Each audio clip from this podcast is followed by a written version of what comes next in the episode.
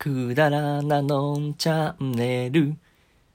はい、どうも、のんです。はい、どーん。ということでね、えー、サルカニ合戦、えー、途中でしたので読み続けていこうと思いますが、えー、と、すごいね、ペースがね、いや、まあ、前回よりちょっとストーリーが長いっていうのもありますけれども、おそらく3本分になる予感がしております。脱線。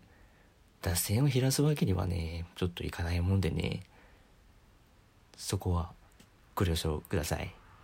では続き読んでいきたいと思います。カニが「これこれこんな渋いのはダメだよ。もっと甘いのをくれよ」と言いますと猿はうるさそうに「よしそんならこれをやる」と言いながら一番青い硬いのをもいで仰向いて待っているカニの頭をめがけて力いっぱい投げつけますとカニは「あっ」と言ったなりひどく甲羅を打たれて目を回して死んでしまいました。え待って死ぬ？え？あ死んじゃうんだ。え怪我とかなんか倒れあえー、死んじゃうんだ。へえ悲しい。なんで友達的なあれでしょ？そうじゃないのかな？うわーマジか。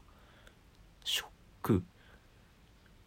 猿は「ざまざまを見ろ」と言いながら今度こそ甘い柿を独り占めにしてお腹の破れるほどたくさん食べてその上両手に抱えきれないほど持って後をも見ずにどんどん逃げていってしまいました。おお、猿、あやめちゃいけんよ。いやー、そうか。ちょっとね、僕が小さい頃ちゃんと読んでなかったことが判明しましたね。びっくりでした。猿が行ってしまった後へ、その時ちょうど裏の小川へ友達と遊びに行っていた小ガニが帰ってきました。お子さんいたのね。お母さんか。お母さんの友達。ほう。見ると柿の木の下に親ガニが甲羅を砕かれて死んでいます。小ガニはびっくりしておいおい泣き出しました。泣きながら一体誰がこんなひどいことをしたのだろう？と思ってよく見ますとさっきまであれほど見事になっていた柿がきれいになくなって青い青い渋柿渋柿ばかりが残っていました。すいませんね。ちょっと僕滑舌いい方ではないのでなかなか噛みまくります。ご了承を。じゃあ猿のやつが殺して柿を取っていったのだな。とカニは悔しがってまたおいおい泣き出しました。いやー、ねえ親を、そりゃあ泣くわ。なかなか厳しいね。するとそこへ栗がポンと跳ねてきて、カニさん、カニさん、なぜ泣くの？と聞きました。小ガニは、猿が親ガニを殺したから仇を討ちたいと言いますと、栗は、憎い猿だ。よしよし、おじさんが仇、おじさんか。すすいません。おじさんが仇を取ってやるからお泣きでないと言いました。お、びっくりした。おじさんでしたね。あの、てっきり、なんかそこへポンと跳ねてきたからあの小川で一緒に遊んでたお友達なんかなって思ったらおじさんでした。それでも小ガニにはああ失礼。それでも小ガニは泣いていますと今度は蜂がブーンとうなってきて「カニさんカニさんなぜ泣くの?」と聞きました。小ガニは猿が親ガニを殺したから仇を討ちたいと言いました。すると蜂も、憎い猿だ。よしよし、おじさんが仇を取ってやるからお泣きでない。と言いました。えー、再びおじさんでした。8。8さんはおじさんでした。それでも子ガニがまだ泣いていますと、今度は昆布がノロノロ滑ってきて、え、昆布？え、昆布？あれ昆布なんて出てきたっけ？昆布か。へえ。カニさん、カニさん、なぜ泣くの？と聞きました。子ガニは猿が親ガニを殺したから仇を討ちたいと言いました。すると昆布も憎い猿だ。よしよし、おじさんが仇を取ってやるからお泣きでないと言いました。3人目のおじさんが来ました。昆布さんです。どうも。それでも小ガニがまだ泣いていますと、今度は臼がコロコロ、コロ、がって、言いな言い直します。はい。コロコロ転がってきて、カニさん、カニさん、なぜ泣くの？と聞きました。子ガニは猿が親ガニを殺したから仇を討ちたいと言いました。すると臼も、憎い猿だ。よしよし。おじさんが仇を取ってやるからお泣きでないと言いました。小ガニはこれですっかり泣き止みました。栗と蜂と昆布と臼とはみんなよって敵討ちの相談を始めました。えー、おじさん4人ですね。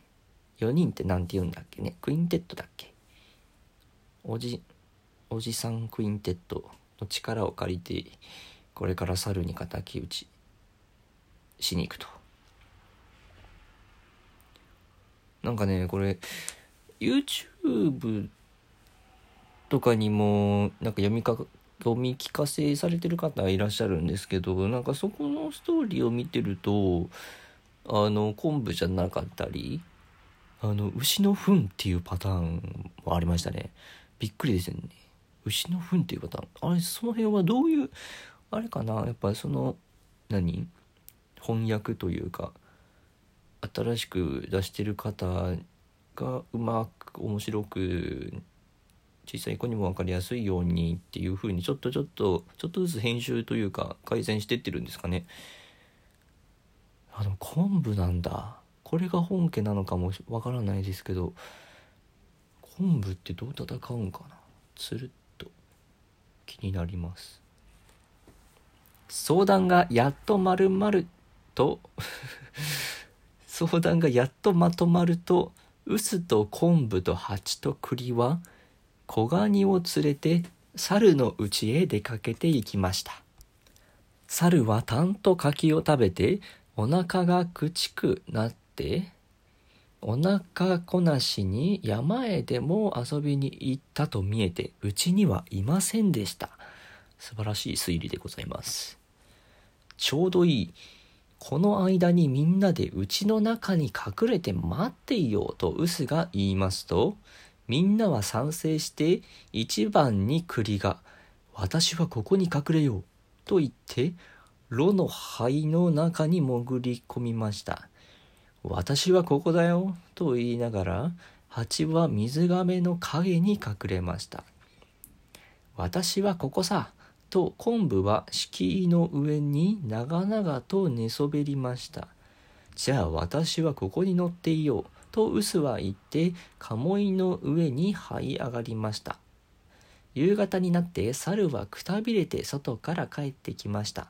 そして炉端にどっかり座り込んで「ああ喉が渇いた」と言いながらいきなりやかんに手をかけますと灰の中に隠れていた栗がポンと跳ね出して飛び上がって猿の鼻面を力任せにけつけました。へえあもう力任せになんだね。けつける。けつけるって何ですかね。飛ばすみたいな感じなんですかね。すいませんね。僕の勉強不足ですねここは。暑いと猿は叫んで慌てて鼻面を押さえて台所へ駆け出しました。あそっか。いろいろりだっけ？えっとね。肺の中に潜り込んでて。そりゃ熱いわな。焼き栗ってことか。焼き栗鼻にバーンって熱い痛い。痛いもないか。暑さが勝つな。そしてやけどを冷やそうと思って水がめの上に顔を出しますと影から蜂がブンと飛び出して猿の目の上を嫌というほど刺しました。痛い。うわ痛い。痛い。目の上か。おおなん絶妙なところを指しますね。このねえそれこそさまあ急所急所で言ったらもう目ん玉直でいくか。目の上ですよ。どんだけ腫れるんだって。も嫌というほど刺すんですからね。相当この蜂の種類によってはもうアナフィラキシーショックっていうんですか。即死ですよね。もうここで決着みたいなところがありますよね。痛そう。蜂に刺されたことありますか？皆さん。僕はないんですけどあの僕のおじいちゃんがあの庭でミツバチと格闘して刺されたっていうことはなんかありましたね。ミツバチってどうなんですかね？何回も刺されても平気なのかちょっと知らないですけど結構な回数刺されてた記憶があります。元気なおじいちゃんです。はい。ということでねあの日本で収まりませんでした。ちゃん次であの読み切れると思います。